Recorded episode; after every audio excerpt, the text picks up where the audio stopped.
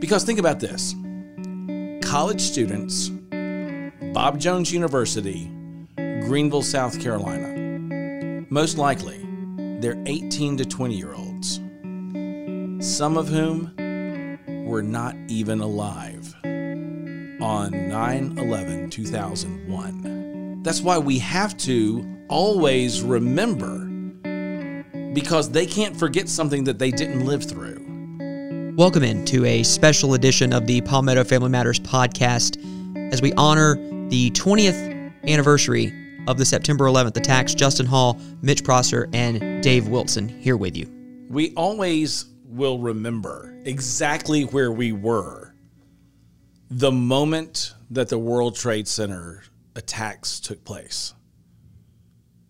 I remember being in the conference room at work. Somebody had said an airplane had flown into the World Trade Center, and everybody at the office thought it was some freak accident that, you know, some little twin prop had flown into the building and didn't think anything of it.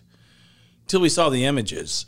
And we're watching the image of the billowing smoke coming out of the building when all of a sudden you see in the distance you see another airplane coming and then all of a sudden the fireball and i will never forget the gasp of the voices in our office that day just because we realized we had just experienced history. 10th grade US history class. My teacher walked in and said it looks like a plane has hit the first tower of the World Trade Center, we scurried across the hallway into the geometry class where there was a small 10 inch black and white TV. And I'll never forget that I quickly jumped into the seat right in front of the TV, a TV hog, and plastered my face to that TV. And just like you, watched that second plane hit that tower. And as a boy, a 16 year old boy, I can remember the anger coursing through my mind, the blood running hot. Dave, if I could have joined the Marines that day, in that moment, I'd have been like, sign me up, let me go stand on yellow feet, and let me go go crazy on the terrorists. First grade, sitting in the classroom, the topic of the day, we were probably reading a book. I can't remember which book. But the principal came over the intercom and said, We need to have a moment of silence. And, and as an astute first grader, I remember going, We already did that today. And then we did the national anthem again. And I thought, That's weird. We've already done that today. It was a cloudy day. I remember looking out the window. The playground was just outside my classroom window. I remember it being a cloudy day. I remember someone coming around and holding a sign up to the window of the door. You had those thin windows on the doors and said, no outside recess today. Mm. I remember my mom picking me up. I remember it looking like she had been crying. And then I remember watching the news and just, there was just this mess, just this pile of smoke and metal and it just it replays right now in my mind. I can I can see it, and I remember everyone being so sad. Just your yours was anger. I just remember just sadness. In the news business, because I had been in the news business and had actually left a few years before, and you get into this almost adrenaline tunnel of nonstop coverage. And I think that that's where my mind started going, going, how do you cover this? How do you talk about this? What actually happened? Is it not going to happen?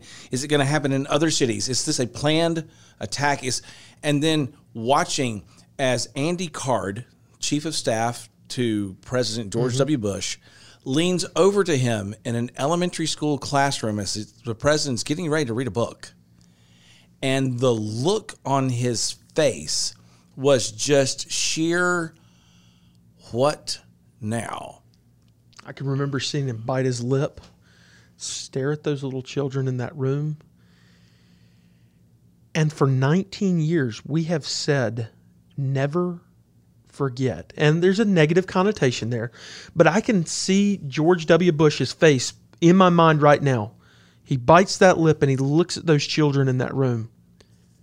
Dave, Justin, those of you listening today, several of you listening right now probably weren't alive. You were just like those little children. You probably didn't have a good mindset of exactly what was happening if you were even alive. For 19 years, we've said never forget. Not, David, maybe time that we start to reframe this a little bit in a more positive way for an upcoming generation. Yeah, I think when you think through what 9 11 means, so my fourth child, our son Caleb, had been born in May. So he was three months old, and he will never remember 9 11. Our oldest at the time was only three, going on four. He kind of remembers, but it's the replay that he mostly thinks about. I think it's time, and Mitch brought this up today. You know, it may be time for us to start thinking about instead of never forgetting, we've got a whole generation of people who need to always remember what happened at 9 11. I was not around as many times as Mitch wants to joke about my age. I was not around 69, almost 70 years ago on December 7th, 1941, the day that will live in infamy. But we remember that day. We remember what happened at Pearl Harbor, though I didn't live through it. My grandfather lived through it. My grandmother lived through it. My great grandparents lived through it and would tell me about it.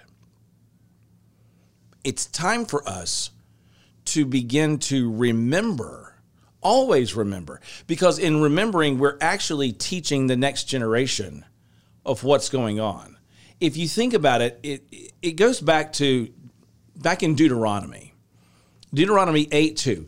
And it reads like this And you shall remember the whole way that the Lord God has led you these 40 years in the wilderness, that he might humble you, testing you to know what is in your heart, whether you should keep his commandment or not.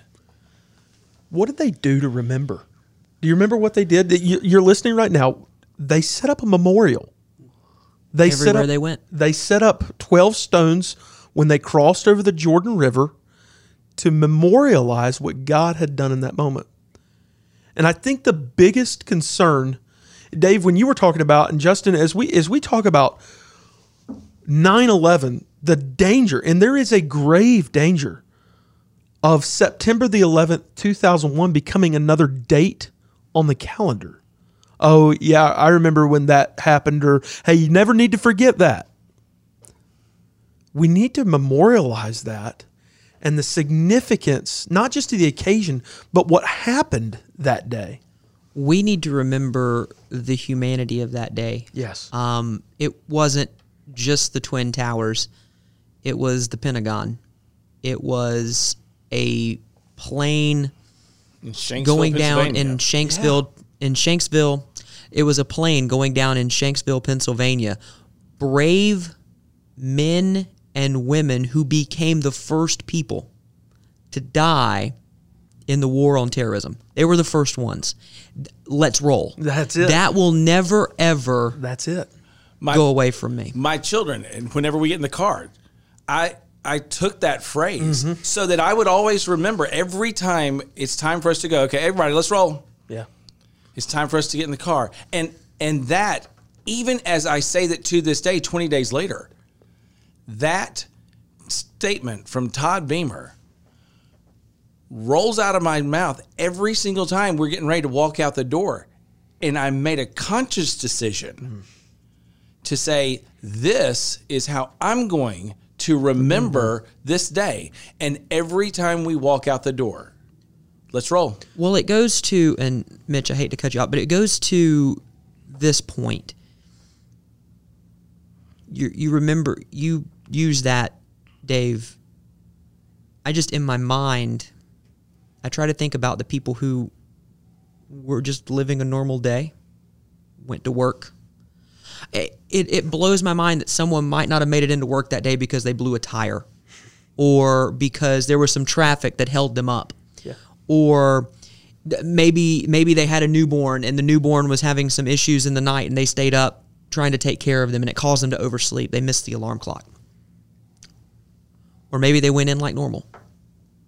It it goes to show in the humanity of that God's sovereignty over everything, this plan he has, it, it just resonates in my mind how events in your life happen for a reason. Mm-hmm. There's no reason to hold guilt over any of those things, but there's certainly a plan, and it's how we it's how we remember. That's why that's why you should never part ways with somebody that you know and love without telling them that you love them. It has to be known and said over and over and over again. The good news as we reframe this structure to always remember I've got I've got a 9-year-old, a 7-year-old and a 4-year-old and as I look at them, they weren't alive. There has to be an action to this as well. I love every. We started this a few years ago. We found a, a Veterans of Foreign Wars group that was going and placing flags on the graves of soldier fallen soldiers. We we actually started placing flags on the graves of fallen soldiers at the Battle of Kings Mountain during the Revolutionary War. I love doing that every year now with my oldest son. It's a thing that we get to do and he got to be we both got to be around some men who were able to tell stories of their fathers of their fathers of their fathers. And there's something to be said of that spoken word from generations before us. I think there needs to be a time where we actually take the time to memorialize this either by spoken word through the action of placing flags whether whatever it is we need to take the time separate part of our day. September the 11th, there needs to be a time where we memorialize and always remember, and there can be a positive here too, of never forgetting, always remembering what God has done, that we're still here. What an amazing way for us to remember what God has done for us here and now. It was interesting because on Tuesday, September 7th of 2021, students from Bob Jones University actually placed 2,977 flags, American flags, on the front lawn of the campus there on Wade Hampton Boulevard in, in Greenville as a reminder of this day of September 11 because it was 2,977 people who lost their lives. They're not all not all were Americans. There were some 50, 60 countries that were represented in those deaths. The 246 people who were on the airplanes, the people who were in the towers, those who were in the Pentagon. And as we begin to look at that, as we think about, you know, you're going to be doing a, a, a Tunnel to Towers run this weekend. Mm-hmm. The firefighters, yeah, the law enforcement, all running straight into the wrong way, straight into buildings that were going to collapse. Heroes. And we think about that today, and we always want to remember that. And that was a great thing. You know, I'm going to give credit here on this one to to Randy Page. Yeah who is a board member here at Palmetto Family, but he's also chief of staff at Bob Jones. He sent this story to us this morning. And he basically said, you know, this is one of those things that that we want to make sure people are aware of. Because think about this. College students, Bob Jones University, Greenville, South Carolina. Most likely, they're 18 to 20 year olds, some of whom were not even alive on 9 11 2001. That's why we have to always remember because they can't forget something that they didn't live through. As we go through the experience of 9 11 20 years later, it is important for us to carry forward to the next generation a constant reminder just like those 12 stones, the Ebenezers that get placed in the world as we go from one place to another, as a reminder to us that these things can happen, but God is still in control. So, to keep this from becoming just another date on the calendar, actively memorialize this by always remembering. Take your kids on a walk. Share with them your story. Tell them where you were. Plant flags. Remember 9 11. There's also an, a place that I usually go to. I go to Ari Fleischer's Twitter page, and every September 11th, it is minute by minute, Yes. by hour, everything that was happening, everything that did happen, what their thoughts were, what their feelings were, what the attitude was, because the president didn't return to Washington. They, you never knew what was going to happen it's important that we do everything we can to remember that day. Again, I was I was young, so the memories are spotty, but I can cling to the ones I have. For um, people who are just seven years younger than I, there's nothing for them to forget because they weren't alive to experience it. So we have to like they did in Deuteronomy, keep those memorials, keep remembering why where we are now and how we got here. September 11th, 2001 is the day the world changed. Everything about the world we lived in changed on that Tuesday morning. It all changed. Yep.